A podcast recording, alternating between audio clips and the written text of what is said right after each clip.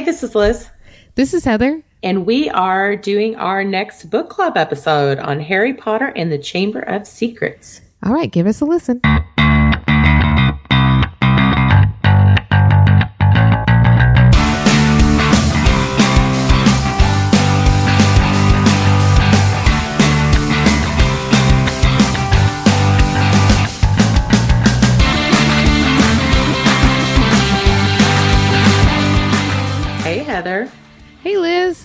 How have you been? We've been doing good. Getting excited to talk about our reread of the Harry Potter series. I know it's very exciting. Before we talk about that, though, we should talk about some really exciting things coming up. Uh, one of which is going to be Comicpalooza coming up at the end of May. We're, you know, working on getting our programs together for that, and hopeful that we'll be accepted again this year for the third year. But Yep. one of the other things that's coming up is we are closing in on our 100th episode. Yay! Yay! So totally crazy that we've been doing this for three years. We're hitting 100 episodes. It's insane. Um, so if you our awesome listeners would like to contribute to this 100th episode, uh, we would love to hear from you. So if you want to send us an audio clip, you could just send us a quick congratulations, tell us who you are, your podcast, or if you're just a listener, whoever you are. Uh, if you want to say like your favorite moment about the show or just something really random and awesome, that's great. You can send that to us at contact us at nerdybitches.com and we would love to include that. So whenever you send us the email, make sure you let us know who you are so that we can thank you appropriately within that episode. And th- just thank you in general for being awesome listeners and helping us get to 100 episodes. Pretty cool. Yep, I'm really excited about the 100th episode. I know it, it's kind of a benchmark in uh, podcasting because a lot of podcasters don't make it to 100. And uh, so it, it's a big deal. It's a it's a good sign of the longevity of the of the program. So Well, I think it's pretty standard across the board because if you think about television shows and things like that, they always make a big deal about their 100th episode. There's usually a cake involved.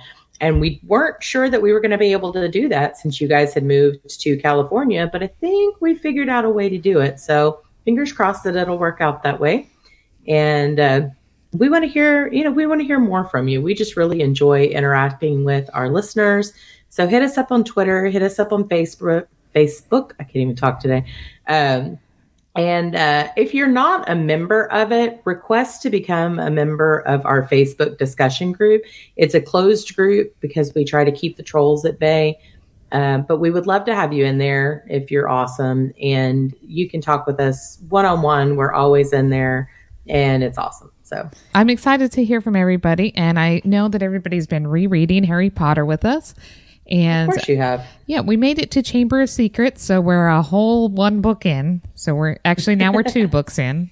We're on the second book. So, again, Harry Potter and the Chamber of Secrets. And that is what we are going to be discussing today. You. Yay! So- All right. So, do you want to dive right in? I guess we can dive right in. Yeah. Let's dive right in. Uh, we're not going to do Page summaries one. because it's no, I'm just kidding. I'm just It's kidding. a book club, we're just going to talk through the book, and we cannot do summaries for shit. So that's just how it's going to go from now on. We will never summarize anything else ever because it just doesn't. We work. we just we have learned. Yes. We have we have learned and evolved and adapted, and now you will just hear whatever crazy bullshit comes out of our heads, and that's how it goes. So. I think that's what was with it. happening before, but we were calling it a summary. Well, we had intentions summary. I always have the best intention of a summary, but again, the way the way my brain works, um, I'm a really a big picture kind of person. So when I start getting into the details and I remember this one thing, I know I'm not going to remember it in 20 minutes when it's time to talk about it again. So we just throw it in then. And if we were better editors, we could just move it around, but then it would sound really weird and robotic. And I don't think that's why you're here. So yeah. This definitely kind of followed the previous one in like themes, right? The begin is goes on based on the timeline of a school year, and it starts at the beginning at the Dursleys and they're assholes, right? of course, oh, they're even worse this year. I know they're crazy. Now they have let Harry out of the closet. So that's that's one thing. He is no longer living in the cupboard under the stairs. I think this whole wizard thing kind of spooked him enough to where they they allowed him to have Dudley's second bedroom. Yes, as opposed to because, the cupboard. Because when you're fat and stupid like Dudley, you might not remember which bedroom is yours. So you have you should have more than one just in case, you know. Obviously, he had to pare down his excessive belongings so that uh, Harry could squeeze in there. But nonetheless. Mm-hmm. yeah. So so we're back at the Dursleys and uh, they've got very important clients showing up. And this is Harry's birthday, of course. This always happens on Harry's birthday, which was ignored um, again. Oh yeah, they never they don't give a shit. Yeah, yeah, I love when they give him gifts. It's like we sent you a feather. Suck it, kid. Like they just don't they don't yeah. care. I'm like, why why pay the postage for a feather? Like it's just dumb. But anyway, so the Dursleys have a very important drill guy coming and his wife. And so, of course, they're going through the motions of Petunia will be greeting them in the parlor, and Dudley will be answering the door, being incredibly fat and charming, and Harry will be upstairs pretending that he does not exist. Yep. Things start out working out that way, right? They start out that way. Harry is a good kid. He's going to do whatever these assholes tell him to do anyway. Uh, but the problem is when he makes it up to his room, he finds he has a visitor, a very loud visitor, one who is uh, beating himself about the head with things, lamps, shoes, whatever, whatever he can find. What he stumbles in on is a creature uh, dressed in a dirty old pillowcase, beating himself or looking around or doing whatever. So he's trying to figure out who this is. Turns out this is Dobby the house elf. And now, what I may throw this in because it is the beginning. Again, spoilers for this book. We will not be talking about the books that come after to the best of our ability. So we won't be skipping ahead to talk about anything that happens in future books. So if you have only read this book or you are about to just read this book, never fear. We will not ruin the whole series for you as much as we would like to that. Yeah. Society probably already has spoiled it, but we will try they, not to. They probably have, but if you're brand new to the series, which you would think not a lot of people are, but there are still people. I finally, and I will tell you, us doing this through a book club again has actually gotten my sister, who has been resistant from Harry Potter from the beginning. I don't know why. She had no interest, not going to do it, not going to read it, not going to watch the movies, no interest at all. But it has sparked her to do so because my 10 year old niece decided she wanted to read it. She and I started reading the first book together and it caught a little bit of her interest. So she checked it out from the school library. And my sister, you know, because my niece is 10 and she's becoming an asshole, as, you know, 10 year olds are wont to do, uh, she wanted to have something in common. So they, you know, what could you do? She picked up the book and started reading it with her. And that was right after we did our book club on the first book. So she's just finished the next book. So I'm excited that they are kind of rolling in on this train. Yeah, it's, a, a it's a, year early, isn't it? Because uh, mm-hmm. Harry became a wizard at 11 and she's She'll 10. be 11 so. in June. It's close enough. Yeah. Well, no, but he's 12 now in chamber. Anyway, yeah, well, at the beginning, right now. So, anyway, this little, uh, we determined that he's a house elf and he keeps beating himself up and screaming that, you know, he can't defy his masters, but he must warn Harry Potter. And he starts like cracking uh, things over his head and making all kinds of noises. And it's the Dursleys can hear it. Yes, they, they are hearing it. Uncle Vernon comes storming up the stairs. He's stuffed Dobby into the closet or into a little cupboard or whatever. And he's, you know, what are you doing? He's like, uh, I tripped and fell and made 10 million sounds of noise. And uh, he's like, well, stop it. And he's like, okay. And so uh, he goes away and he keeps trying to tell Dobby. He's like, you know, because Dobby's telling Harry Potter, you cannot go back to Hogwarts. There's a plot against you. you. You know, you mean way too much to us magical creatures who are not wizards because we were treated like vermin before, even though we're still treated somewhat like vermin. But life got better when he who must not be named went away. And so he's like, You can't go back to Hogwarts. He's like, I can't stay here. These people are assholes. I can't can't do it. And so Dobby, in an attempt to keep Harry from going back to Hogwarts, decides that he's going to go downstairs and be a little mischievous and basically performs a hover charm on a big cake or something, hovers it across the room and drops it on the drill guy's wife's head. And because magic was performed in, you know, outside of school and in the mis, you know, in the presence of muggles, the basically he gets a letter that says that he's in trouble. yeah, whatever. yeah. It's uh, that they. Detect- I think this is the first. Yeah, this is kind of the first inkling that they get that he's not allowed to do magic outside of school, which is probably the only thing that's kept him. yeah, know, as much trouble is you know the fear that he might give Dudley another pigtail or something. Yeah.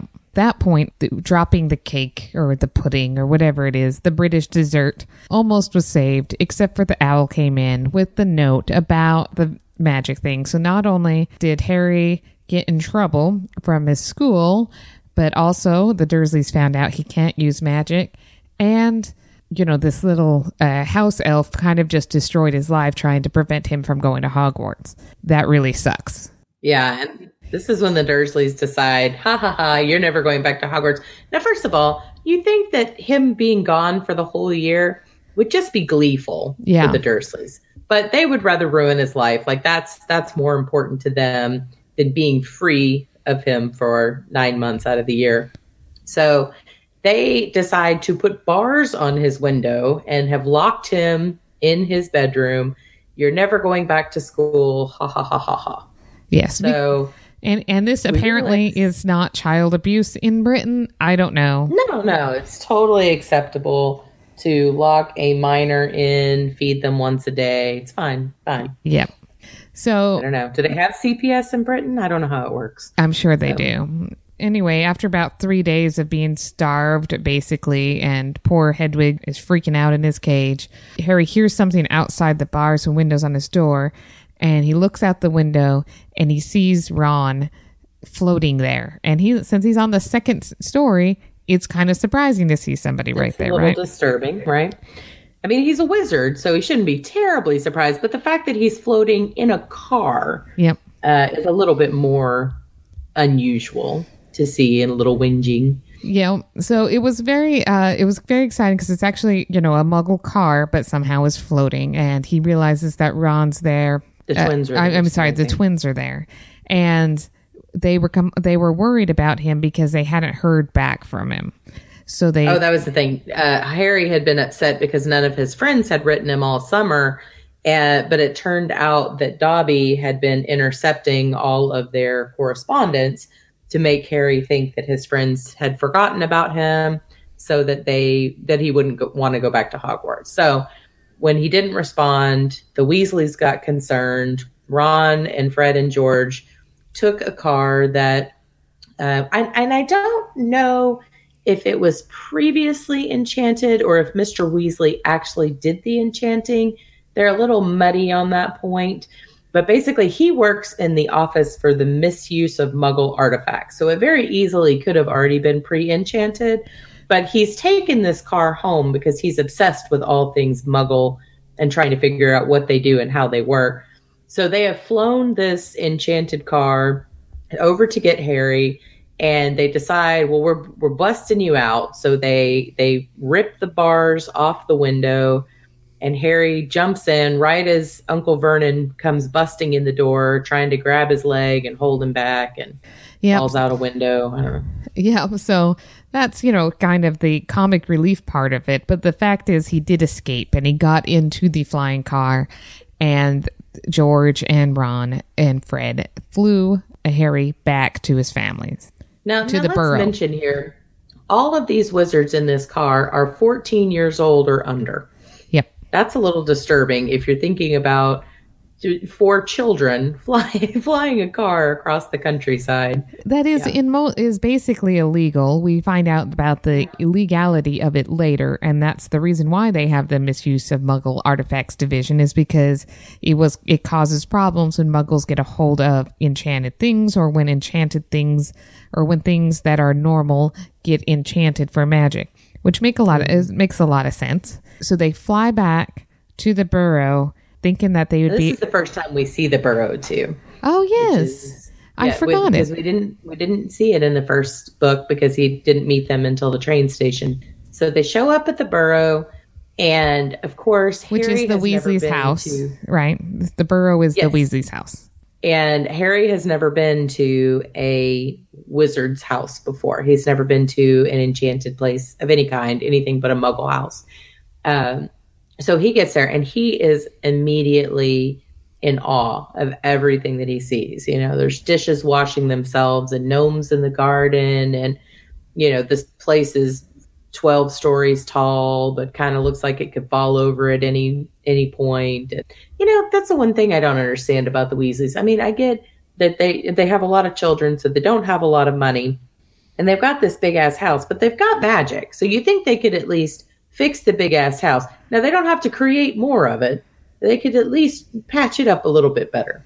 You know, something tells me that Mr. Weasley kind of likes the quirks that come from. And I do too, to be yeah. honest. I do like the I like the quirkiness of the burrow. I like the quirkiness of their whole family and how they interact and and the fact that they're not ever putting on airs and they're not trying to be more than they are or better than anyone around them like a lot of the other pureblood wizarding families.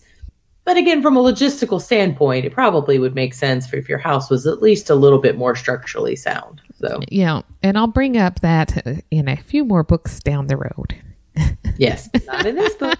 I think it's a, a cute, a cute description of this house and how kind of everything was stacked upon each other because they kept just adding rooms as they kept having children, and mm-hmm. so I, you know, I think about it, I can picture it. Like you've pictured people, you know, you've seen people whose houses it's like, okay, now their garage becomes another room, and then there's an add-on to the back porch. The back porch gets pulled in and things because you've seen it happen in oh, regular yeah. houses, but in the burrow they built up and they kept building more and more misshapes Which on is top funny because they have a very large plot of land. I know. I've always wondered that. Why up and not out? You know? I don't know. Who knows? Again, I don't think they put a lot of thought into those kind of things because they are actually busy loving their children and doing Yep. the things that they should be doing rather than focusing on that. So when they show up at the burrow, now it's, you know, they've done all of this kind of in the middle of the night and they show up and, you know, of course, the first thing they come across is a very, very angry Mrs. Weasley. And so she starts, you know, screaming and hollering at Fred and George and Ron. And then, of course, says, "Hello, Harry." You know, Yeah. we're so. I'm not upset with you, dear. They're like, but they were starving him. And- Yeah. Uh, that's what I did so like she- that about that. It was that she was just So yelling at him, yelling at him, and then pausing. And it's like, nice to see you, Harry. I understand this is not your fault. And then she starts yelling, Have you any idea what you've done? right now, let's sit down and have some breakfast. Like she's she goes back and forth between angry Mama Bear and protective. Let's you know, let's take care of this poor waif of a child who has been mistreated and whatever. Uh, so then, then we we finally meet Mr. Weasley for the first time because he was not in the first book. yeah. So he shows up, and they've been all night raiding um, wizard things for misuse articles of, you know, enchanted things. Because it sounds like a lot of the wizards just think it's great fun to enchant things and make muggles find them, and then all sorts of bad things Yeah. happen. And so obviously some of the darker families think that this is big fun because they don't think muggles are Yeah. We'll learn more about that when we get to school this year, which I thought was really interesting. Um, you know what? In fact, we can kind of skip towards till they get to school, right? Yeah, yeah. So they go to Diagon Alley. They get books. They meet uh, Gilderoy Lockhart. Yep. Bad shit happens. Yeah, So- they meet Gilderoy, Gilderoy Lockhart, and he's swooning all, and he is just this a, a motivational speaker of the wizards or something because like everybody loves him. Did he not totally remind you of someone we Yep, know? somebody we know. Anywho, we know. um, just smarmy and just very But all the self-important. like all the women swoon and ah, and the girls all love him and all the guys think he's crap. But he's he's you know the one who's written forty books about all of his exploits and how Yeah. he's the hero of the day and this great wizard and you yeah, know. So of course he, being an attention whore, sees Harry, immediately latches onto him, like, I've given you a whole stack of books and we'll have our picture in the paper together, blah, blah, blah. And Harry's like, fuck you, I don't want to be famous. Yeah, that's. I mean, that you get that impression that Harry is really uncomfortable with all of this attention, and then it turns out that, of course, everybody at Hogwarts is there that day, practically. Uh, Of the course. yeah, the Malfoys are there, and um, Draco's, you know, being all snooty and Draco-y, and then we find we see his dad, who's a dad in the movies is just a blonde um, ice cream scoop of a man, beautiful. I don't think he was that in the book. He was a little. yeah, yeah. I don't think I don't think so. But like you know, so Jason Isaacs played it, it played him in um in the movies, and he did a fabulous job. Is all But I'm if saying. you ever wonder why Draco is a piece of shit, yeah, just look to his father. introduction to Lucius Malfoy will tell you that the rotten apple does not fall far from the poison tree at Yeah, all. Exactly. Um, he's very nasty, but almost in like a really civilized way, like he's above everything. Um, he's you know ragging all over all the Weasleys because they're secondhand books, secondhand cloaks. You know they just traveled by Floo powder, so they've you know they get a little dusty, yeah. and uh, so he grabs Ginny's cauldron and starts messing with it, and they Yeah. finally get away from him and they go back to school, yeah. or they attempt to go to school oh yes. because we're running late to get onto platform nine and three quarters. And so they they all take a run, and the last people to go through the barrier are Ron and Harry. And as they go to run through the barrier, they can't get through. Yeah, so platform nine and three quarters is closed to them. They just hit it a brick wall, hit it, and they had no place to go. And No place to go. And now they're standing there. The clock has struck 11 and the train is gone because apparently that is one expeditious fucking train. even if your parents are on the other side saying no, they're coming through. So you're you're you're not concerned about mom and dad being able to get back through. So you go steal their car. Yeah, well, he knows that they can apparate, and that's the first time we hear about it that you can just apparate. Um, and but you have to be sixteen or however uh, age. 17. Yeah, just like you know, you have to be that old to drive a car. So he's like, Right. but we have a way to get out because it's completely legal for an underage wizard to drive a flying car, but we can't Mm-hmm. apparate. They also didn't know how. That was another thing. But right. um, so we're just going to drive this flying car, and this goes to show that both Ron and Harry are dipshits. Yeah, they have terrible, terrible decision making skills. And I'm telling you, had Hermione been with them, that that would not have happened. Like, She'd she probably really say something like, "Let's send an owl. Let's ride a broom. We know that brooms are loud, you know." Yep. Yep. We can ride a broomstick. We can show up at night. Yeah. No, no. Let's take a flying car in the middle of London, in the middle of the day, and not turn on the little, uh, you know, because it had an invisibility button. Let's Yeah. not even bother with that because they could have done that in the parking lot. Well, they said it didn't work very well. It was glitchy, but nonetheless, Yeah. it's just stupid. I mean, Or they could have driven the car on the street until they got out of eyesight and then flown. Yeah. Because how they think they're going to follow the train anyway from a platform that supposedly doesn't exist is beyond me. yeah, just the stupidest thing. So anyway, um, Couldn't they have just like landed the car I on was top thinking- of the Hogwarts Express? I was thinking the same thing. Just park it on the Hogwarts Express. It's going through. You're fine. You don't have to take the car with you. It could literally just sit up there. If it goes to a tunnel and gets knocked off, eh, You just fly over. You know, just keep an eye out. They could have just climbed in the back of the train window, and none of them would have been wiser. But They're, they just are so stupid. This is why apparently Ron and Harry need Hermione because they are stupid. they don't deserve to go to Hogwarts. I'm sorry. I know these are our heroes, and we love this story and fandom. But when you really start breaking it down, these are children, and they are dumb children at that. Though I guess we cannot really expect too much in the way of decision making abilities from a 12 year old. Especially Harry, who's been so sheltered. He doesn't even know like proper decorum because he's only been around the Dursleys too. And Ron, apparently, though, should know about wizarding rules. And I guess. Oh, yeah. But Fred and George probably have told, showed him how to break them. Well, that's the thing. And also, Fred and George are constantly teaching him things wrong No. because it's funny. And so he does a lot of things that are really stupid. And he's like, but my brother's so. Oh. Yeah.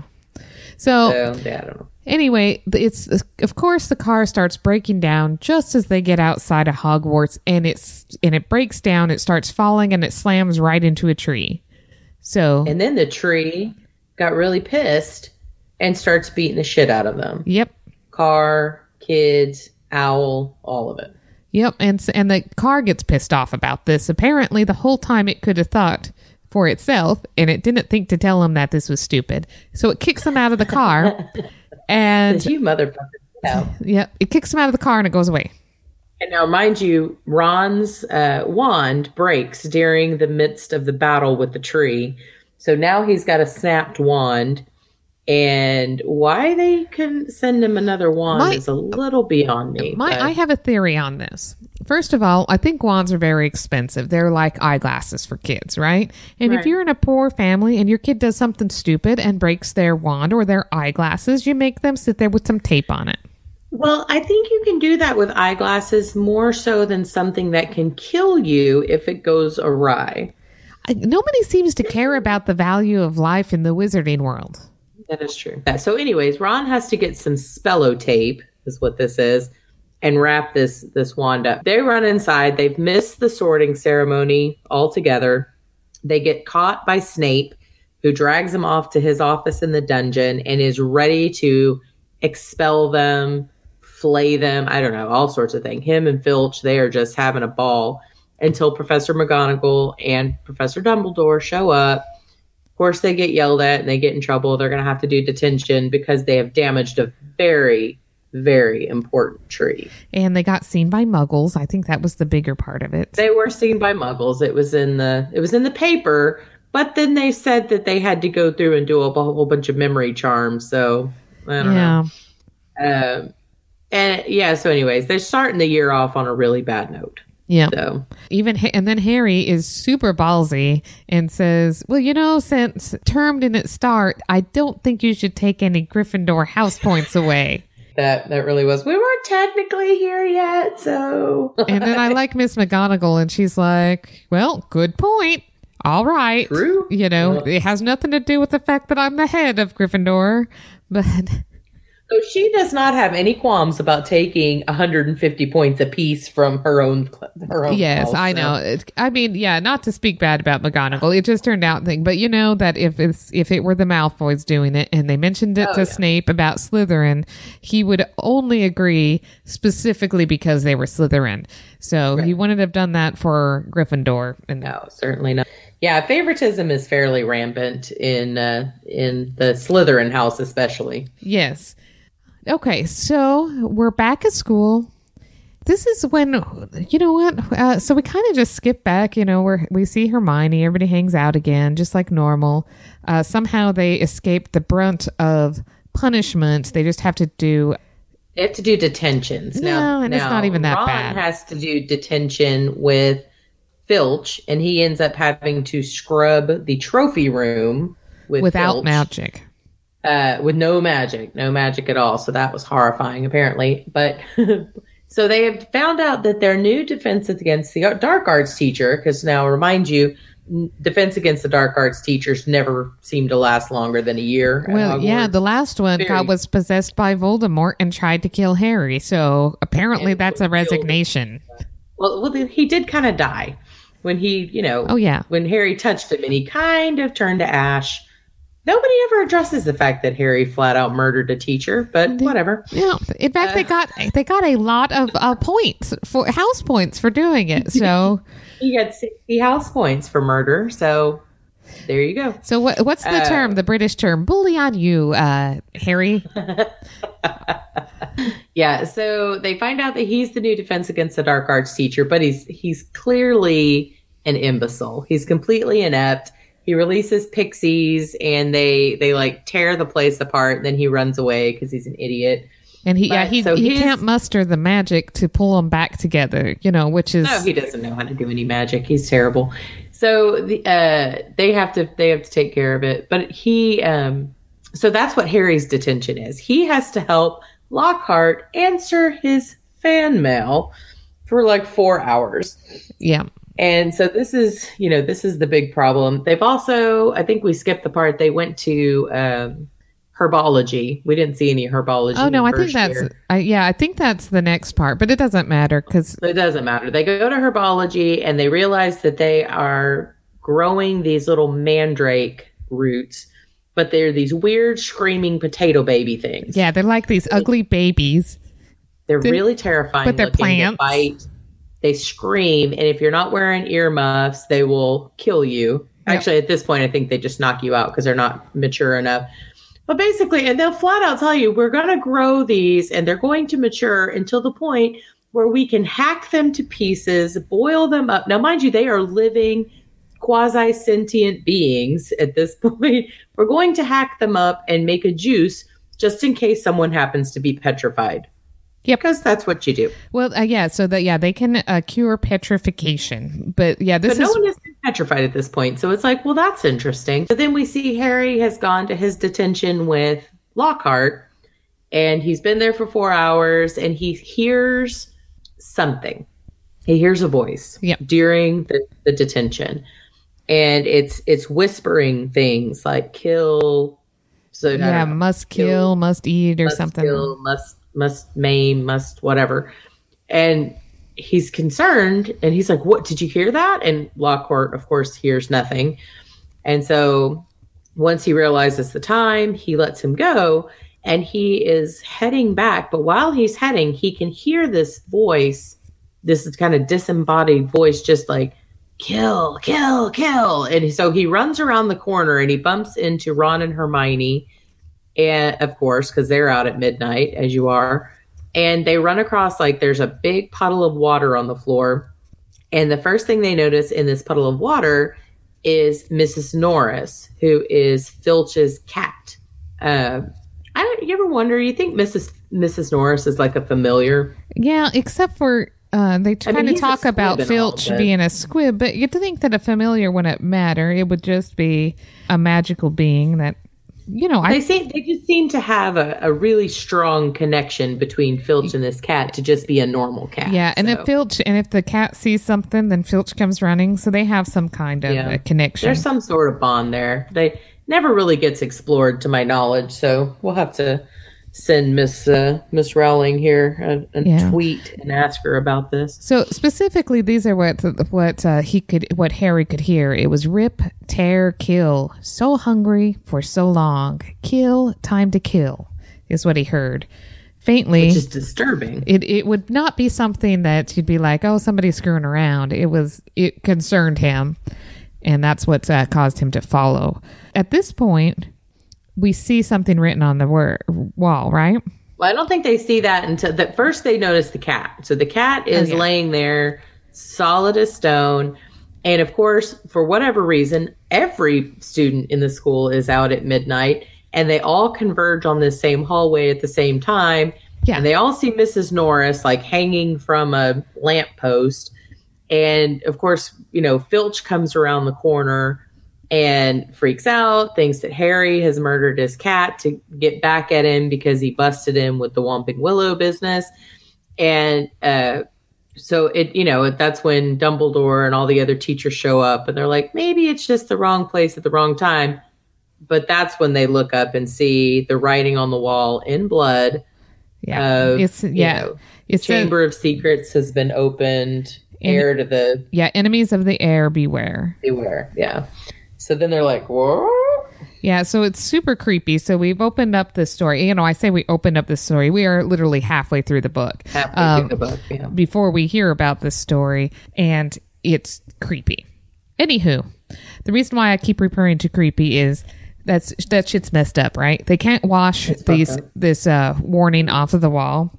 It petrified a perfectly good cat, and Yeah, only they just leave it there. You ever know? They just leave the yeah. the warning there. Like it just sits. oh no, no, they like, said that they were unable to scrub it off no matter what they did. So some kind of magic graffiti.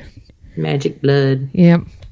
So So anyway, this this, this is is oh, happening. yeah so anyway they so they keep trying to figure out what's happening uh hermione can't find any of these answers in any of her school books and so it's really bothering her No one else can hear it. Harry Yeah. keeps uh, occasionally he will hear this voice and will follow it around. And unfortunately, every time he goes to follow the voice, he comes across yet another petrified person. Yeah. Oh, we forgot the dueling club. So they start a dueling club. Lockhart starts a dueling club Now, I think at Hogwarts. I think Snape put him into it because he wanted to prove to everybody that Lockhart didn't know shit. Right? That's Well, I'm sure they did. That's Snape's thing is to prove that the defense against dark arts teacher is not qualified to do their job. And Well, from when you want the job, that's exactly what you do. well, he was right last year. He's very evidently right this year. So we'll see if this is a trend that continues. Know, if they had just given him the job, maybe we could have avoided exactly. some stuff. Exactly. But you know what? You don't give the whiny bitch the, the what they want. Then he just causes more problems. Next thing you know, Snape will be headmaster and all hell will break loose. Anyway, so they start this dueling club. And of course, you know, Lockhart thinks he's going to get up there and show all this flourishing magic. And Snape says, perhaps we need to teach them to disarm each other, disarm unfriendly, you know, foes so that they, you know, don't die. And so they start doing this. And then they think it's a great idea to pair up Harry and Malfoy. If, oh, we're going to buy, oh, just, just expelliarmus each other. That's all you're supposed to do. But of course, they're mortal enemies. They're not going to do that. So they start doing what 12 year old boys do and they start sicking snakes on each other and shit. And Yeah. so, you know, uh, Yeah. So Malfoy shoots a snake at Harry. And then, you know, Gilderoy Lockhart in all of his glory thinks he's going to come and banish the snake when all he does is piss it off. And then it starts to go after Justin Filchley, Yeah. Flunchley, whatever his name is. So, uh, it Hogwarts starts to go after that. me. And then Harry starts to talk to the snake and tells it, Hey, don't do that. Back off. Get away, snake. Unfortunately, what he doesn't realize is that he is, in fact, a Parselmouth, which means that he speaks Parseltongue, which is snake language. So everyone else around him hears him speaking snake language, They have no idea what he's saying. Yeah. but they know he sounds like a snake and he know it, it sounds and you know it looks and sounds like he's egging the snake on to attack instead of what he's really doing which is trying to get it away Yes. so he's like what i'm sure lots of people can talk to snakes i mean i said a python on my cousin at the zoo last book but you know i didn't mean to and oh you know whatever Yeah, he They're doesn't like, know. no no that's not normal Yeah, he doesn't realize how rare it is. And so now um, everybody's starting to think they're like enemies of the heir beware. That means, and we know that, oh, we forgot to talk about this, but we'll talk, we'll go back to this. Salazar Slytherin is also a Parselmouth. And, and so therefore, their automatic assumption is that now that Harry Potter's at the school, maybe he's the heir and he opened the Chamber of Secrets. So instead of being the hero, he's like an awful, awful person. And everybody's scared of him. Yeah. So let's we can talk about that because um, the history teacher did go into what the the rumor is. They nobody believes that uh, the Chamber of Secrets actually exists because it was over a thousand years ago or something when the chamber would have been created, and it would have been created by Salazar Slytherin, which was of course had been the founder of the Slytherin house, and he was upset that Hogwarts was opening its doors to people that were not of pure blood wizardry ancestry. Do you think they use tiki torches and khaki pants Yes, I'm positive. So the alt right wizards, as all all racist protesters do. yes, I should not laugh at that. Jesus well, it's Christ, what a absolutely. I, bunch of well, you know, it's it. It's absolutely so sad that when you hear this story, you think, "Man, what a backwards time that was," and blah blah blah blah blah. And then you turn on the news and go, "Oh, well, shit. So like I think I'd like to go back to that backwards time over there in that castle, please." Yeah, this is the first time we, though, this book is the first time we start to understand that there is this uh, dividing factor. Well, this is also when we first hear the term mudbloods, right? Because they didn't they didn't really focus on any of that kind of thing in the first. Because in the first book, they're like, "My mom's half wizard and my dad's a muggle," and boy was he surprised. And so they're talking about it. And Hermione's parents are both dentists, and nobody knows what a dentist is because England. Yeah. Um, I, I don't know. Sorry, England. Uh, but but no, seriously, these these wizard kids have perfect teeth. I don't understand why they don't know what a dentist is, but whatever. Uh, so, the, but this is the first time we really realize that this being a pure blood wizard versus not is a big deal to to some of these old old blood houses. Yeah. And so they're using this terrible term, this mud blood, dirty blood term. And Malfoy is the first one to really spew it, but it becomes very you know prevalent after that. Yeah, it becomes evident that this is a thing, right? There is just the old school bigoted aunts that have too much to drink at Thanksgiving dinner, and and, Yeah. there- and then there is you know Or every any dinner, really. Yes. And then there's the, you know, the younger generation. And obviously this younger group, you know, at 11 and 12, they didn't even think like that, that that was even an issue or something to divide, to be, uh, divide with. But it does show, you know, wizards aren't any different than all of us, that these prejudices keep running through and keep rearing their ugly heads over and over again, apparently. So, Well, they do, and until somebody breaks that cycle, then it's obviously going to continue because it's being passed down from generation to generation. But the nice thing is, just like with anything, the more you pass something down, the little bit more diluted it gets. So it's not quite as potent as it would have been. Because think about it, during Voldemort's time, he was full on wiping out anybody who was, you know, eh, you know, non full magic blood. And they they're come around to it again, but by this time now we're just throwing insults, right? yeah. It's not until the old, you know, let's say the old white bastards get back into power that Yeah. it starts to become a big ugly thing again. And and unfortunately we've seen that in modern society as well as, you know, it used to be totally acceptable to sit around and talk about race and, you know, say horrible things about other humans and do horrible things to other humans and people go, "Ah, they're from insert whatever placating thing here." And now we're like, that's that's fucking ridiculous. How can that possibly happen? And then all of a sudden it starts happening again, and we're like, oh, It's, that's, it's been going on all this time, just behind Yeah, closed it's like, doors. I just I just thought that was in a book somewhere. I didn't realize people were still doing that. Yeah. But it does I, that this becomes a theme throughout the books. But I, in fact, I was remember being kind of surprised here. I'll tell you later why. Yeah, I just yeah. realized I'm spoiling part of the book, so we might as well get to that part. Okay, so so everybody's Anyways, afraid of everybody thinks Harry. Harry's bad. Yeah, be- just because he possesses the talent of the most uh, feared and and scary uh, dark wizard ever to exist. You know, It's really just a language. Like he doesn't have any other special abilities at all. Yeah, and but luckily He's Hermione, wizard. yeah, luckily Hermione and um, Ron believe him, but uh, it really kind of makes him kind of lonely and isolated. Well, it does. And, you know, unfortunately, the next time he hears this whisper voice and starts chasing the disembodied voice, the person he runs across who has been petrified is Justin, the one who the snake went after, and nearly headless Nick. Yeah, Um, and so, of course, then everybody really thinks he's the heir of Slytherin. Uh, because, because- Justin bothered him. because Justin had, you know, had called him out on it or whatever, and then he was like fair, afraid of him or whatever, and he had mentioned that, you know, he was half blood or whatever. Yeah, he was Muggle born, and yeah, so I love at this point that Harry, Ron, and Hermione have devised a plan because they they are convinced that either Malfoy is the heir of Slytherin because he's really greasy and an asshole, or he knows who it is. Yep. Um, because this happened, you know, previously when his dad would have probably been at school or close there too.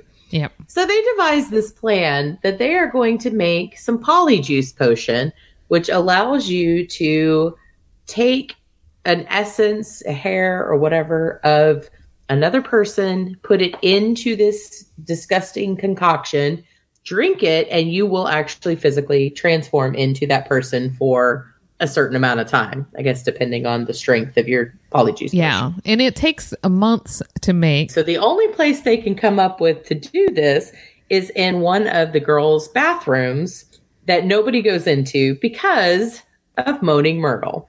So they have a ghost named Moaning Myrtle who lives in the bathroom and cries a lot. And she is super annoying, and we totally understand. Annoying. She is the girl nobody would want to hang out with because she is just, and I'm not even going to say she's clinically depressed. Like, this girl is just a whiny fucking bitch, right? Yeah. Like, she is just a crybaby. She is a whiner. And then she died. And now she's, you know, she's in this bathroom and she'd be crying forever.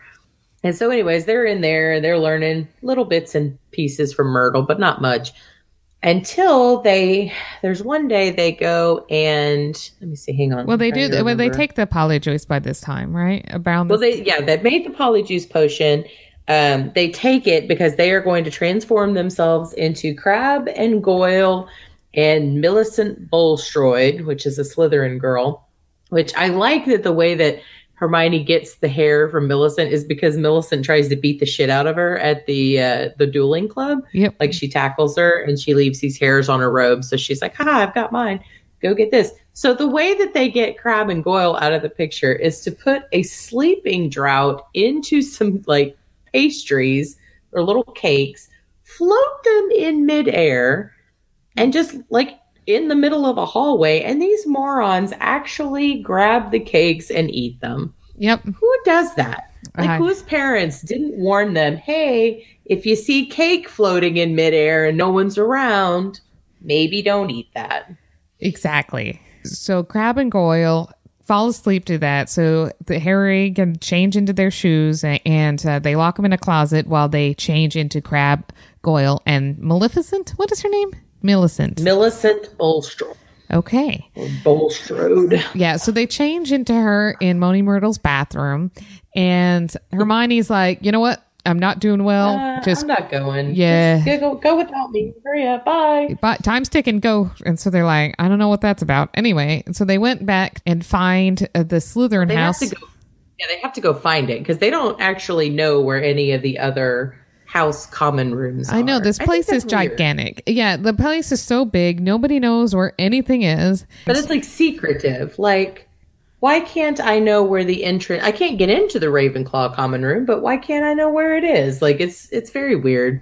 They have lots of secrets at Hogwarts. Yeah. So eventually they find it by following somebody. Oh, it turns out to be Draco. Draco just runs out there and he's like, "Hey, where the hell yeah, have you been?" In, they run into Percy because Percy's down there being uh, Ron's brother. Percy is down there being all prefecty and uh, bitching at him. But then Malfoy comes along, so they just follow him in. Yeah. And they start asking him questions, which I, I'm going to say Malfoy should have been a little more curious about because I don't even think you know they can actually speak. Like you never hear them speak. Yeah they're really dumb and so he's very uh, so he's very startled when they're like asking questions. But he did confirm that no he did not know who the heir of Slytherin was, that his dad was going to school when he was, and um, but he won't give him any more information because it will make him to suspect or anything like that. But he also goes on to talk about all these things that could get his dad in trouble, what he's hiding from the ministry and whatnot, which was kind of funny. Just a side that note, they're great. like, well, good thing that you're not talking to the person that tries to get you in trouble's son or anything. Dad is out doing these raids. Look under the floorboard. Yep. Uh, yeah. So, but then he, what he does tell them is that when the chamber was open before, um, a girl actually died. Mm-hmm. And so this is interesting information for them. So they're running back to the bathroom to try to tell Hermione what's going on. And they re- they realize that Hermione is now a cat. But not a not a real cat. She's like half person, half cat. She's like a werecat. Yeah. Yeah, she, Polyjuice potion is only for human transformation, and what she had on her robes was cat hair. So I think she spends about a month in the hospital coughing up fur balls and yeah. trying to get detailed and whatever. So and apparently, and Ma- Madame Pomfrey is like she is super ass cool because she is like you know snitches get stitches, and she does not tell anybody anything about what they did to get her in uh, the hospital. Right. Yeah. So I thought that was awesome. Yeah. So yeah, I always think that's really interesting. Like nobody gets busted once they go see Madame Pomfrey. Like you think she would have been going, hmm, polyjuice potion, which is illegal for a student like you to make. So, yeah, telling anybody about that. And why you're missing your classes for a month? Eh, you're all right. You're smart. You'll you'll catch up. Yeah, we'll say you had the flu. Anyway, continue. Yeah, it's fine. Whatever. So anyway, she uh, turns into a cat. They get her back from being a cat, and I think she at some point kind of kind of figures things out. Yeah, Like, she- something clicks in her head, and she runs to the library because Yeah. that's what she does. But this is when uh, Harry's going out for Quidditch. He's going out there, and then all of a sudden the Quidditch game is canceled, and they bring Harry back, and you know a couple other people have been petrified at this point, but they run Harry and Ron in and realize that Hermione has now been petrified, Yep. holding a mirror, and she's laying in there for in the book it seems like several weeks, Yeah, long time. not Mhm. months. Like she's in there for a while. Because you know why? It's because it, that leaves Harry and Ron to solve the mystery, and we know they're really, really dumb. Well, that's the thing. It takes 20 times longer for them to fucking figure it out because she's not around because they're idiots. Yes. So anyways, they finally kind of start to to put things together that Well, they only put them together because uh, they locked down the school and they needed to go talk to Hagrid because he knew that Hagrid was going to school the same time as Lucius Malfoy. I can't remember how they found that out. So they put on their invisibility cloak. Oh, no, no, we totally missed the whole part about uh Tom Riddle's diary. Oh, yeah, that's how we knew. Yeah, That's how we knew. because So they they they find the flooding in the bathroom. Moaning Myrtle has flooded the bathroom again, and doing that, she um she tells them that like they were like, what if? No, no, not yet. So they go in there and she's like, I don't know. Did you come to throw a book at my head? And they somebody had tried to flush a book, and for whatever reason, this book has Tom Marvolo Riddle emblazoned on the back. And so Harry takes it like, hmm, interesting book. And he goes to write in it, and all the writing disappears. Yeah. Like, oh, that's weird. And then he realizes the book starts to talk back to him. Like the book is writing back to him. So he's asking it, Do you know anything about the Chamber of Secrets? He's like, Yes, I do. Let me show you.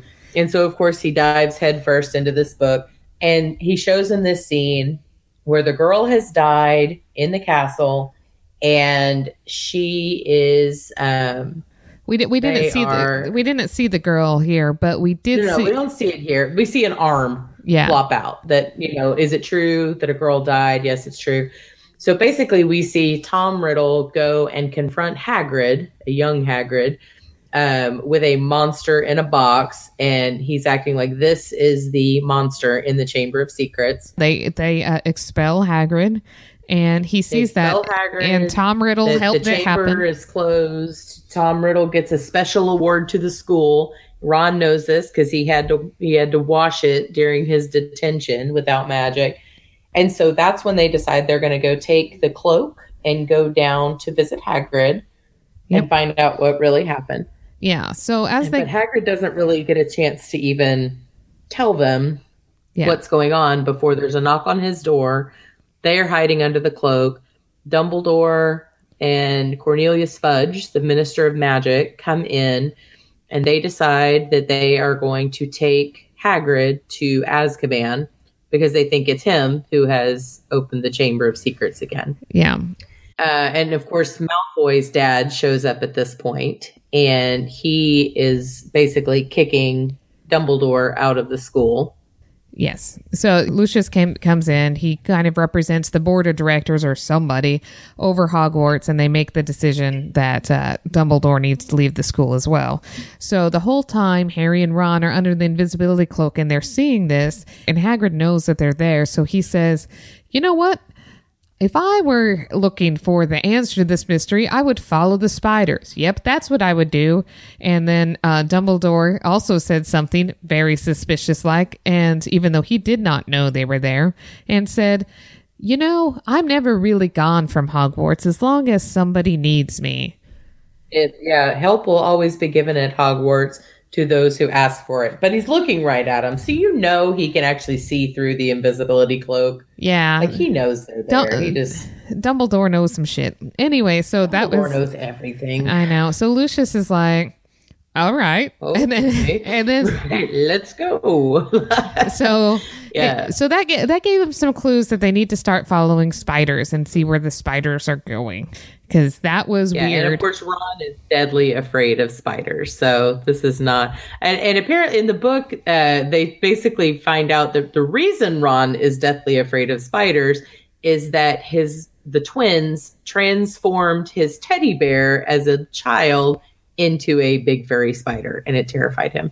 So anyways, they have to go following the spiders who are of course trekking right on in in large quantities to the Forbidden Forest, but they take Fang with them. I don't know why Fang's coward, but they take him anyway.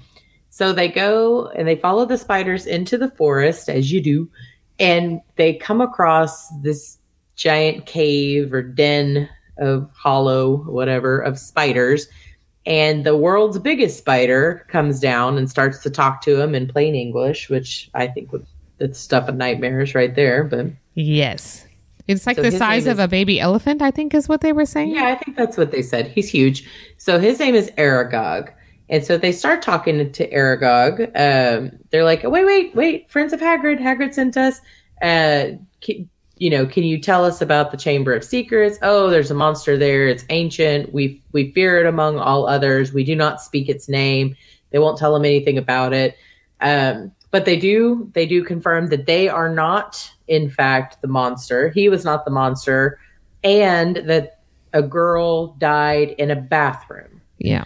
But then he decides to sick all of his children onto Ron and Hermione and Fang. Not Hermione, Ron and Harry and Fang. And then da, da, da, da, the car shows up. Yay! Good thing we didn't leave it on top of the train. And yeah, the car shows up, grabs them, and then runs. The car's gone feral too. Oh, which is yeah. funny thing. Yeah, that it was that it's like you know has vines growing over it. It's clearly a wild beast now, but it still remembered enough of its initial loyalty to grab uh, Ron and Harry and fly them, or you know, not fly them, run them out of harm's way for the spiders. Um, because you know what, Hagrid, dick move. They were gonna eat your friends. Um, right. He's like, I don't let them harm Hagrid, but you know, you're not Hagrid, so sorry. Goodbye, friend of Hagrid. yeah, but they did. They get confirmation that Hagrid was framed, and um, just like he is now, and so they still have something to bat to go at resolve at Hogwarts. So they head back to the school, go back to the Gryffindor common room, and that's when uh, Harry's room has been ransacked. Or is it- yes, his room has been his room has been ransacked, and the journal of Tom Riddle is gone. It has disappeared. Yeah, and the only thing he knows is that a Gryffindor had to have stolen it because only a Gryffindor could get into the room. So Yeah, and this is about the time that they start to really put together what Aragog has said. He said, A girl was murdered in the bathroom. What if she never left? And Yeah. so they go back and they talk to Moaning Myrtle and ask her about how she died. And she said, you know, tells the story about how she was upset because somebody hurt her feelings. And she was crying in the bathroom. And then she heard a boy say some kind of weird thing over by the sinks. And, um, you know, turns out that it was whatever. She said, I saw some great big eyes and I died. Like that was it. yeah. And so it was like, well, that's interesting. But one of the things they had found in Hermione's hand after she became petrified was a piece of a book. Like it was ripped out of a book, which I cannot even imagine Hermione actually ripping I couldn't either. any page out of a book. So that's weird. Um, but anyway, so she's got this, and it's it's basically the encyclopedia version of a basilisk, and the basilisk is basically a very large spider, um, or a very large snake. Excuse me. Um, the only thing that it fears or that can hurt it is uh, chickens. Weird. Yeah. Uh, the ch- so that's why The- all the the, rooster crow. on yeah. all of the chickens are, are dead. The rooster crow kills it or harm, harms it or whatever. Spiders flee before it. So they put all this together and they're like, well, how's a ruddy big snake getting through the school? And of course, she's written the word pipes. He's like, oh, well, that's why I'm hearing it in the walls. Well, that makes sense. Using the plumbing. So they go and they realize uh, they're on their way to go kind of figure this out or go tell someone and they come across you know her skeleton will lie forever in the chamber you know whatever because ginny weasley Yeah. has now been taken into the chamber of secrets. Yeah, so right right below the thing is her bones will be buried in you know something like that it's some kind of terrible thing. And we find out uh, because miss mcgonagall tells them that ginny weasley or they overhear it because they were stuck in a closet that ginny weasley um was uh, taken into the chamber of secrets. And so suddenly it's personal for ron because before when it went after hermione not so bad oh at, they also realized that um, that seeing them through a reflection is what caused petrification and not death because mrs norris saw them through uh, a reflection on the floor and um, water yeah, uh, of the water.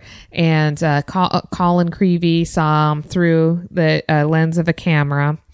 One of the other kids saw him through a ghost, which is yeah kind of justin saw it through nearly headless nick and nick couldn't die twice because he's already dead Yeah. and then hermione had been looking around corners there was another girl that got uh, petrified at the same time but they were both using the mirror because she'd uh, figured it out. corners Yeah.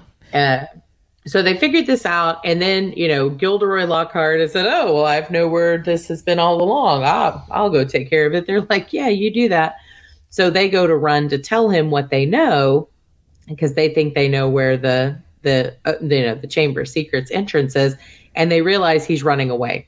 So they go and they they tell him he's a coward, and he tries. He says, "Well, what I am really really good at is memory charms. That's how I you know stole all of the work these other wizards did and kept them from ratting me out, so I wouldn't be able to sell any more books." So they they disarm him, Expelliarmus style, and they force him to go with them. Though I don't really know why. Yeah, I don't know Uh, why either. I don't know what they thought good he would be. I guess they just figured he'd be good bait just in case. so they they go down and they ask, uh, you know, Myrtle about how she died, and then uh, they realize that there's a, a little thing under the sink that has like a snake on it, and so Harry talks to it in uh, Parseltongue or Parselmouth, He whatever. says it is, like open tongue sesame or something, and it's like, open. He's like, open, please. I don't know what he says. Uh, and then it, it does, it opens. And so then they, you know, they shut Chuck uh, Lockhart down there first to see how far it is. They get down there and, you know, something happens. And Yeah, so Uh, yeah, so it's basically a big slide, and so everybody kind of slides down to the bottom there, and Lockhart gets down, and they, they all come down, and somewhere during this, uh, Lockhart disarms Ron just by pulling out out his wand and gives him the memory charm. Unfortunately, it backfires. he's, he's using Ron's wand yeah, to do it. exactly So, because and his broken wand. so it causes the backlash causes a collapse in the cave or cavern or pipe, whatever the hell they're in, and um, traps Lockhart on the other side with Ron and Harry to continue down the Chamber of Secrets by himself. They talk to each other. They confirm everybody's okay. Uh, Ron actually said that Gilderoy had memory charmed himself and now was an idiot. So, you know, not much different. He just doesn't remember now. Which was probably easier in the long run. Yeah. So then basically Harry has to go on by himself to go try to find Ginny in the basilisk and he runs into Tom Riddle, 16 year old Tom Riddle. He's like, Tom, what the fuck are you doing here? And uh, Tom kind of starts to like Harry's not getting it, right? Like he's like, No, no, you have to help me. There's a basilisk. He's like, ah, it won't come till I call it. He's like, No, no, you gotta run. Like he's not even remotely getting this that Tom Riddle's a bad guy. Yeah. So Finally clicks. Well, it clicks when he won't help uh, Ginny. He's like, "You got to help me get Ginny because we got to get out of here." And he's like, when he "No." steals Harry's wand is Yeah. a big problem. Oh yeah. So there's a whole bunch of stuff where where Harry's a little too dumb to pick it up. I know he's our hero, but he's not very smart. But a lot of people that aren't very smart can be heroes. So He's 12. Well, honestly, a lot of heroes aren't very smart, and that's probably why they're brave enough to do the things that they do. So, yeah, anyway, so he finally figures it out, and he's like, How did a baby with no discerning magical talent beat the greatest dark wizard ever? And he's like, What do you give a shit about Voldemort? That was before, he was after you. He's like, That is me, dummy. Like, he, you know, his Tom Marvolo Riddle becomes a anagram for I am Lord Voldemort or whatever. Yeah, something along those lines. Apparently, it changes in whatever language it's in so that they have different names because they need the anagram to work. So he's Yeah, got well, different names in every language. as you do. so, anyways, it is what it is. So that's that's that's what it is. And he's like, "Oh, Voldemort, you suck." So then the the basilisk comes and he has to run away, and he's like, uh, "The Albus Dumbledore is the greatest wizard to ever live." And then Fawkes shows up, the Phoenix, which we didn't even talk about. Fawkes. Yeah, yeah. So if the Phoenix is Dumbledore's pet, uh, or his familiar, or whatever it is. He saw him like die and get reborn. He was freaking Yeah, out. Like, "Oh." So sad you had to see him on a burning day. He's been looking dreadful now. Yeah. Uh, but anyway, so Fawkes shows up and drops the sorting hat at his feet for And he's no like, apparent reason. Thank you. and then he flies up and he, I know he's like, he brought you a hat and a bird. Congratulations. Yeah. But the bird goes and claws the eyes out of the basilisk so it can't kill on sight, but it can still smell you and eat you. So he has to run around and do that stuff. So, anyways, he comes back and he's still trying to get to Ginny, and the basilisk comes back and he pulls the sword of Gryffindor out of the sorting hat. Yeah, so somehow it got heavier and he was able to feel it and he's like, Something's in here. And he pulls out a sword inside a hat. Yeah. Like a magician. Yeah, so he goes he goes and stabs the basilisk through the face as you do, but in the meantime also gets a basilisk fang to the forearm. So anyways, he's sneaking back and he's he's, you know, trying to figure out Ginny and, you know, Riddle is still kind of mocking him. And so he takes that basilisk fang out of his arm, realizing he's got about a minute left to live, and he decides for no real reason that he's going to stab the book with the fang. So he stabs the book with the fang and whoa, and you know, Riddle's gone. And then all of a sudden Ginny sits up and it's like, it was me. I did it. I I I did this, I did that, I did all of it. I didn't know. He made me do it, I swear. And so he's still trying to die over there. He's like, just get out of here. But Fawkes comes over and cries on his arm and it heals up and Tom was making fun of Ginny during this time because he was like, Oh, I think maybe she wrote in the diary that maybe I'm doing this. And he's making fun of her. And Harry's getting more and more angry uh, at Tom Randall because he's being a douche canoe, right? And he's getting really, really angry. And that's when he was like, Well, I'm to, you know, he stabbed it with the, the basilisk fang. But Harry's dying. A basilisk fang is really, really poisonous. But we learned that the phoenix tears have uh, healing power, and so Fawkes came over him and cried on him, and were able to heal him.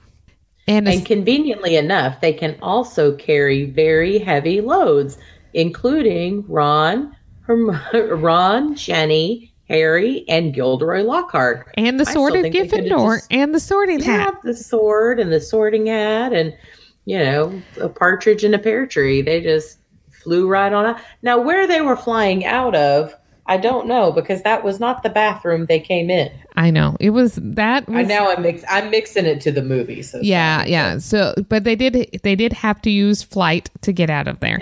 So yes, they did. th- at the end of this, this is where I'm like, all right, Dumbledore, you know what's going on because you send the things that need to be sent down to help him. You couldn't do shit, huh? Like, you know, Yeah, or or say something like, "Hey, perhaps you should take this with you when you go wandering the castle. That Yeah. would be handy." No, he's a dick. Yeah, he was a dick. I was thinking that was just absolutely ridiculous the whole time. He's like, mm-hmm. oh, you know what? Harry's probably going to have to face a basilisk. Well, I'll make sure he has a hat, you know, Yeah, and a bird. Hat. That will help. Yeah, if he's good, maybe a sword will show up. Can you imagine if he was a true Slytherin? What would have come out of the hat? A snake?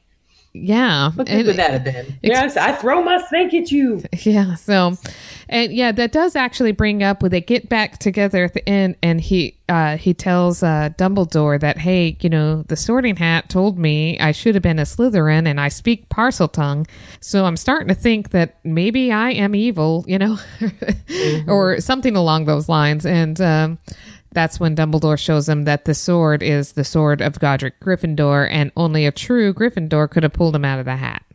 Well, he also makes a really nice statement there that you know, it's not the things that make you the same, it's the things that make you different and define your choices. So that's a really nice thing because I think all of us at some point have realized that we've we've possibly inherited some really bad traits or we have people around us who are not always the the best influence and we worry that we could be like them. But the fact that we try hard and we try not to do those things it is what separates. You know like i i know some people who are true on sociopaths. And you know i'm i'm a psychologist so i know how to influence. I understand manipulation. And sometimes my brain goes to jesus christ what if i'm a sociopath? And then i realize the sheer fact that i worry that I could possibly be a sociopath means I'm not. Yeah. So it's you know it's it's it's a little bit more comforting there. yep. I actually read that's this reminds me of a fan theory that I read that any um, Gryffindor actually has to choose to be a Gryffindor in the hat. Because if you think about it, Hermione was much more inclined to be a Ravenclaw based on her traits, and so mm-hmm. same with Neville Longbottom with him being more like herbology so things. Hufflepuff, yeah, yeah, and so there and uh, Ron would probably be Hufflepuff. Uh, you know, just they different. Ron had to choose to be a Gryffindor because his entire family would have disowned exactly, him if he hadn't. Exactly. So they he wanted it, and he so he tried to he overruled the thing. So that was how you get into Gryffindor because it had the most eclectic version of think, members. You know, with the strongest trait that that group has being kind of bravery and this run of heroism, I think that you have to choose that. Like that's not something that's just thrust upon you because we all have to make the choice. You know, we can see horrible things happening and we can walk away from it or we can jump into the fray. And that is a choice. It's an active choice. So so, so anyways, um towards the end there, he gets back up and he has this little convo with uh Dumbledore but that's when Malfoy, Lucius Malfoy, shows oh, back yes. up, and he's pissed because uh, Dumbledore's back in office. You know, here's oh, we signed you out. He's like, you know, Lucius was really interesting that the other 11 governors decided that you were going to put a curse on their family if they didn't vote me out. So we voted you out instead. Bye bye. And uh, he makes some kind of veiled threats and less veiled threats. And he's got Dobby the house elf with him, which Harry's like, This is your master. And of course, he kicks him down the stairs and does all these horrible things to him. And Harry and, doesn't. And how big, Lucius how does. How big a douche is Dumbledore that he's just sitting there watching house elf house elf abuse? You know what I mean? Like he's just like, hmm, let's see how this plays out. And so Harry, I don't know he's like Harry ends up taking the. uh Well, they say you know they basically accuse Lucius of having slipped Tom Riddle's diary into Ginny Weasley's cauldron the day that they were at the bookstore at Diagon Alley. Um, and that's how she came across it. And of course, he's like, why don't you prove it? And so, anyways, Harry's like, can I borrow that book for a minute? Yeah, sure. So they, let me take this. Yeah, they were definitely he, not able to to prove what Lucius had mm, done. So they, so he got to leave. But, but he made it clear that, you know, should any more of Lord Voldemort's old school things wind up in hands, the consequences would be severe. So, anyways, Harry decides he's going to help Dobby out because he's a good guy. And oh, we forgot about the part where Dobby sent the bludger after him during the Quidditch match and yeah. broke his arm, and then Gilderoy Lockhart like made his bones disappear. Anyway, yeah. So uh, So, anyways, Harry runs out and gives the book back to Malfoy and says, This is yours. He's like, This isn't mine. But he throws it at Dobby. And Harry gets him to open it, and there's a sock in it. And the way that the house elf is freed is if his master presents him with clothing. So, since he handed him the sock, he's like, Demet Dobby is free. And how insane is it that Lucius Malfoy was totally going to Avada him right in the middle of fucking Hogwarts? Yes, but I think that was only a book or a movie thing because that I may have been a book movie thing. He did because he just lunged. Kind of thing yeah, he just lunged. Dobby does like blast him out down the hallway or whatever. And I was like, wow, ballsy. But you know, they don't let you apparate in and out of Hogwarts. You think they would probably have something against those unforgivable curses too. So most likely. Um, ex- You would think. but uh, the house elf becoming free just then, that was actually kind of a very unique occasion because, you know, we hadn't really heard of house elves, but we got to see that they had an extraordinary amount of magic. In fact, to the point where they could do things that Harry couldn't do. They could do things that Lucius couldn't do, that, you know, they were able to block their spells. These house elf actually have stronger powers than most wizards. Like they can apparate in and out of Hogwarts. They can do. And he's like, of course, I'm an elf. Like I can do what I want. But it's like, how does does a being that strong become enslaved by a weaker being? You Yeah. know, so it's it's yeah. Yeah, so it was it was an interesting aside, but we saw how strong the house elves could be and how much magic they were able to conjure up at any given time. Anyway, so that was the story. Uh, did we have anything else to add? Because we got to see that Dobby become free, even though he was annoying as fuck during this episode. But he was Well, that was one thing that he made him promise to never try to save his life again because every time he tried to save his life, he almost destroyed it. yes, very good point. So yeah, yeah. So th- that was that was about it for Harry Potter in the Chamber of Secrets. Do you have anything that's Yeah, like in context quotes for this book? I do. Uh, so here is the in context internet quote. Okay, but if Tom Whit Riddle used the Chamber of Secrets, doesn't that mean he would have had to take the slide down? Did he scream? Did he go wee? Or did he just sit there emotionless as he slid down the pipes? I don't know, but I'd like to see it. Do have for our Ask a Nerdy Bitch segment? Oh, Uh, I have some questions that we got. This time they are actually advice and or etiquette questions. ooh. So I have quite a few. Are you ready? These are going to be exciting. Actually, let's take a quick break because we got a promo that we want to throw in here for one of our other show friends.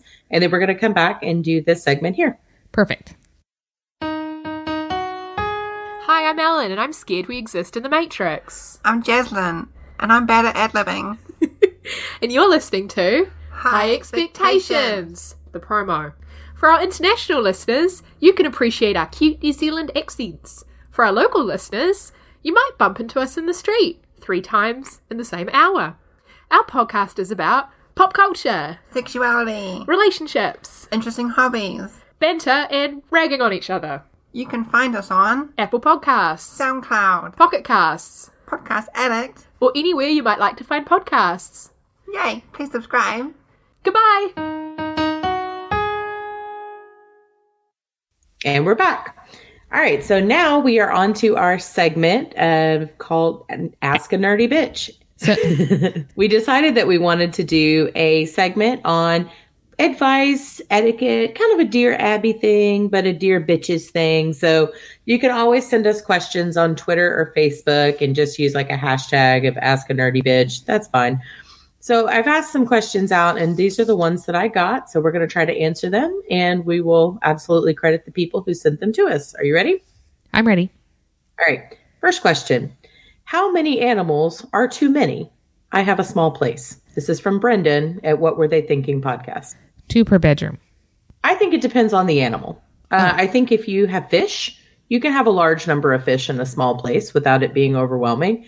If it's uh, giraffes, I'm going to go with one max.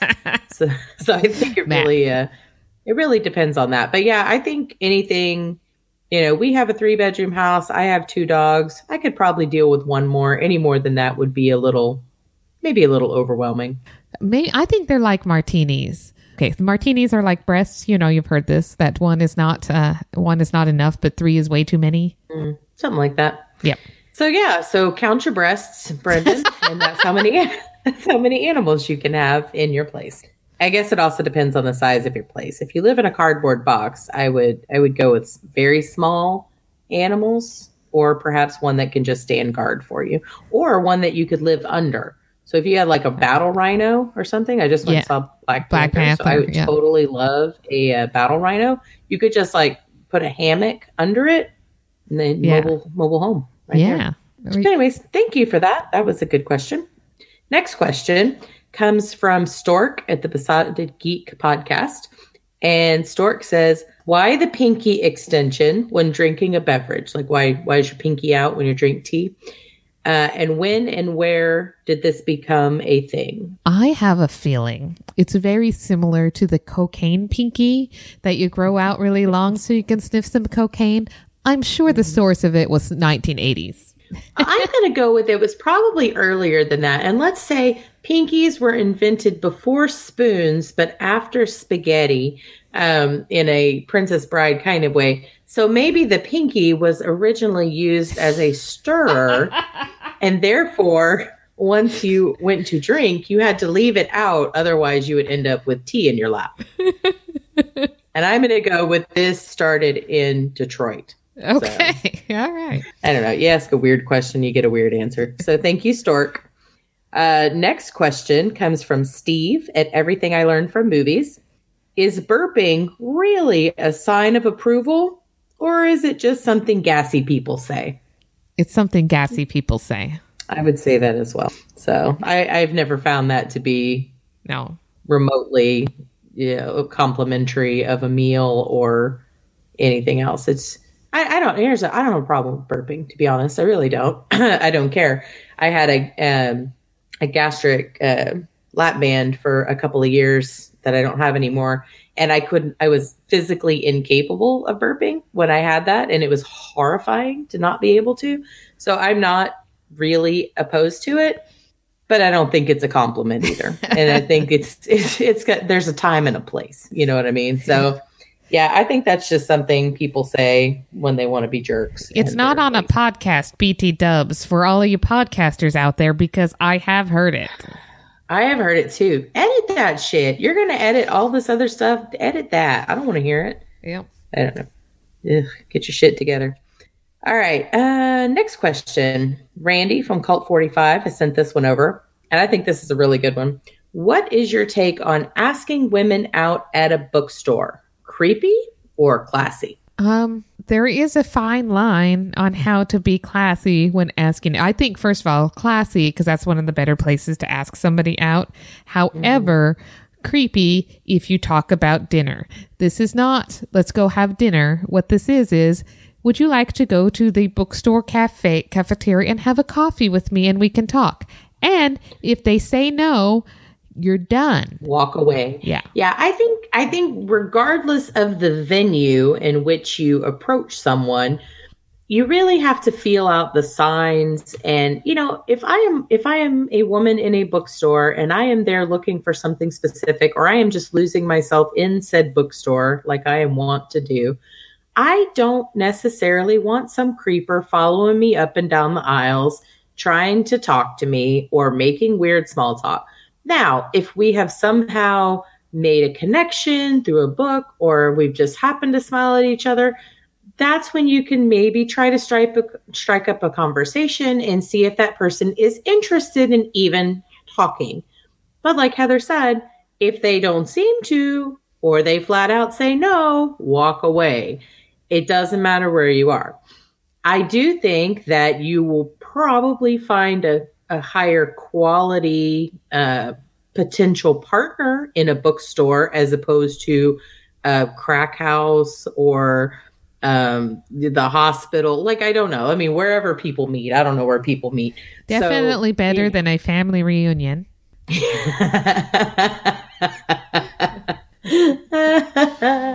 well, at least you'd all be related. Uh, you don't have to break in new in laws. But no, yeah. So I think that, uh, again, be a gentleman, learn how to read the signs and signals on whether somebody is interested in being approached or not. And then, like Heather said, hey, you want to have a coffee over here or tell me about this book. Did you like it? You know, find find a middle ground. And I'll say one of our listeners saw this one and actually chimed in as well. And this was Jessica. And Jessica's been she's in our D and D group. Um, she's also been on a couple of our previous episodes. Her opinion, she says, I'm more open to it in a bookstore or a library than I would ever be in a bar. She said, if I'm at the bookstore, at least I know we'll have stuff to talk about. So Very good point. I like to talk go. about beer though, so bars work for me generally. well, again, it just it depends on what you're into and what you're going for. All Okay, right. so next question. Uh, this one actually comes from Opera Man because uh, why not? Yeah. He said, uh, What are suggestions to help introduce non geek friends and family to your hobbies, whether it's gaming, cosplay, etc.? Uh, or how do you introduce it to a significant other? I don't know if there's an answer to this because generally, if people are in- interested in something, they don't want to hear about it. So I think the way to resolve it is the way that me and Liz kind of resolved it is that we encourage them to start that you swap interests. So, like we did, uh, our first one ever was Battlestar Galactica and Doctor Who, right? Yep. So I watched all of Battlestar Galactica. She watched all of Doctor Who. Now we're fans of both. You see how it works? So Yeah, and I think I think that's very true. And I think especially when you're talking about a significant other or maybe a potential significant other because when he and I were first dating and first getting together, he was very big into D&D. I had had a base level experience with it like 25 years earlier. It really wasn't my thing. However, I loved him. I wanted to spend time with him doing something that he enjoyed. So I I tried it. I gave it a shot. Um and I played it. And I didn't know what I was doing. We are now playing in a full campaign for this podcast along with some of our other podcasting friends. And it's fun. We have a great time doing it. I never would have thought that we would have gotten to this point had he and I not shared that interest. Now, like I said with Harry Potter, my sister was incredibly resistant to this for years and years. And it took me getting her daughter interested to get her to open up to it. She's now read the first two books, has seen the first movie, is ready to see the next one, and is getting more interested. So I think for people who are resistant, you have to kind of find a way to slowly introduce them. And usually it's by finding a common thread or theme of something they're already interested in. And I think that just works with anything. But what you don't want to do is you don't want to push it down somebody's throat and you don't want to beat them over the head with it. And you certainly don't want to make them feel like they are dumb or less than or whatever because they don't like what you like. Another really good thing to do, like Heather said, is to step into something that they enjoy. Saying, okay, I'd really like for you to try this. So I'm willing to give this a try uh, you know, so we can both open up our avenues because once you become open to compromise like that, I think you really do a lot to foster that fandom in other people. But also be willing to accept that they just may not like it. And that's okay because there's going to be stuff that they like that you think is total crap. So Yep. that would be my suggestion there. I agree. So thank you, Opera Man, for those. And then uh, three questions came in from the History of Bad Ideas podcast. And they've promoted our show lately a couple of times, which I think is pretty cool. So, hey, cool. guys. Uh, so, for first question, why do people suck? Um, I I think that uh, I don't think there's an answer to that. I think it's just something that is. I'm going to go with free will. Yeah, there you go. People have free will, and therefore they can say and do whatever dumbass thing that they like. So we're not always going to like that. But because they have the free will, we also have the free will to say, you know what? Meh, not interested in associating with you and your suckage. Yep. So I'm going to go with free will. Okay. Second question Can't we all just love superhero movies without taking others down? Yes. Yes. Yes, we can. Yes, we can. Anybody who feels the need to just shit on a superhero movie because it's a superhero movie needs to get their head out of their ass. Because chances are, whatever movie they like the most is just as stupid. That's a very good point. Uh, and then the last question is an etiquette question. First one, really, here. Uh, weddings, tie or no tie? If it's during the day, you can get away with no tie.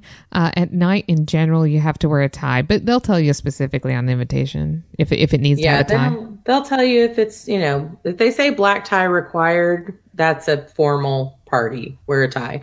Uh, if it's a Hawaiian theme, you don't have to wear a tie. Wear a Yeah. lei.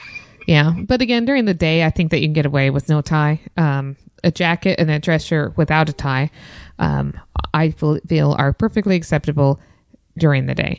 And at Now, night, let me just, no, go ahead. uh, and at night, if you do, I mean, nobody will kick you out for not wearing a tie. But I like dark shirts without a tie if you're going to buttoned up all the way. Yeah, just try to look presentable.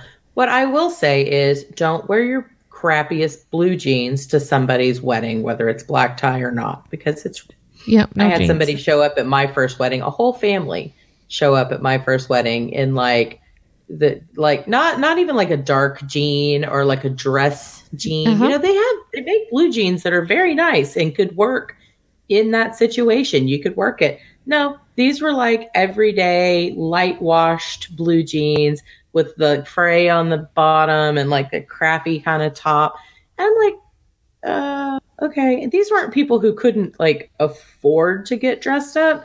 They just didn't. And I'm like, that to me shows a level of kind of disrespect. Like, Yeah, they're, they're coming for the food. you know, I'm spending a shitload of money to pay for you to come to dinner to celebrate my wedding. You could at least put on a pair of slacks. I agree. That's all I'm saying. You don't have to wear a tux. You don't have to buy a suit. I don't care. But maybe just don't show up looking like you just rolled in from playing paintball and we won't have a problem. Because, you know, there's a level of understanding that, you know, if you're going to a wedding, it's usually anywhere from 20 to a $100 a head for the bride and groom to pay for you to have dinner with them. Step it up. yeah, I agree.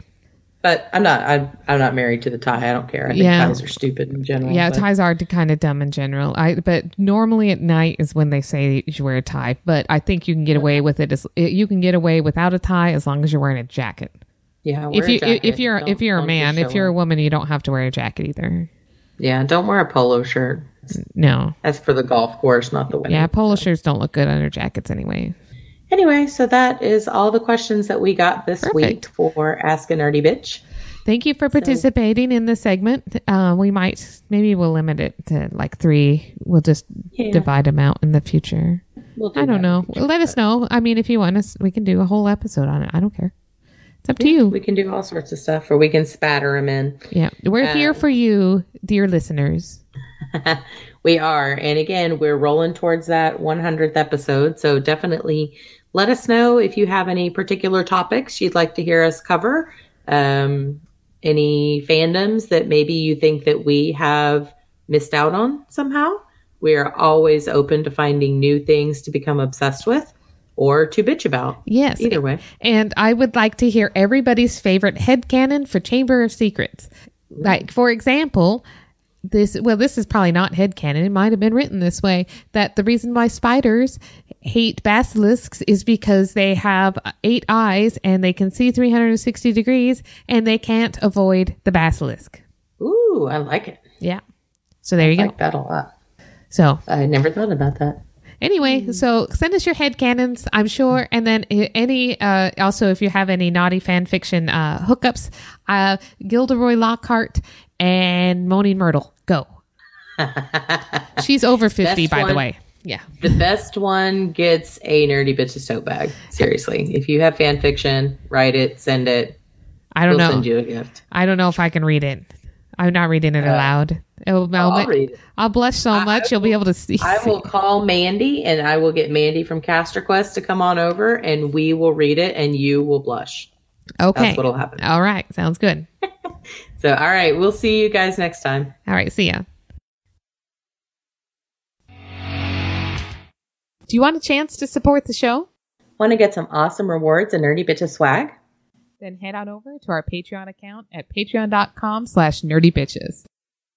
From not your basic bitch to rockstar bitch, we have a monthly donation plan to fit any budget. Your support allows us to really up our game and make sure the show stays awesome without bowing to corporate sponsorship. In addition to providing prizes, giveaways, and convention coverage, we'll also donate 20% of all net profits each month directly to other independent podcasts. This allows us to help grow other indie shows that we believe in. So hit us up at patreon.com slash nerdy bitches and support your favorite bitches today.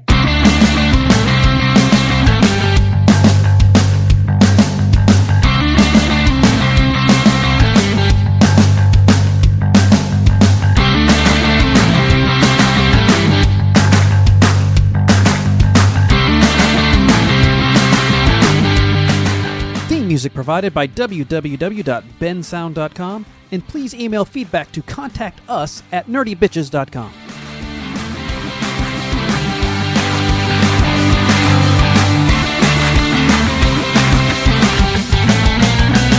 My niece is 10 and she's becoming an asshole.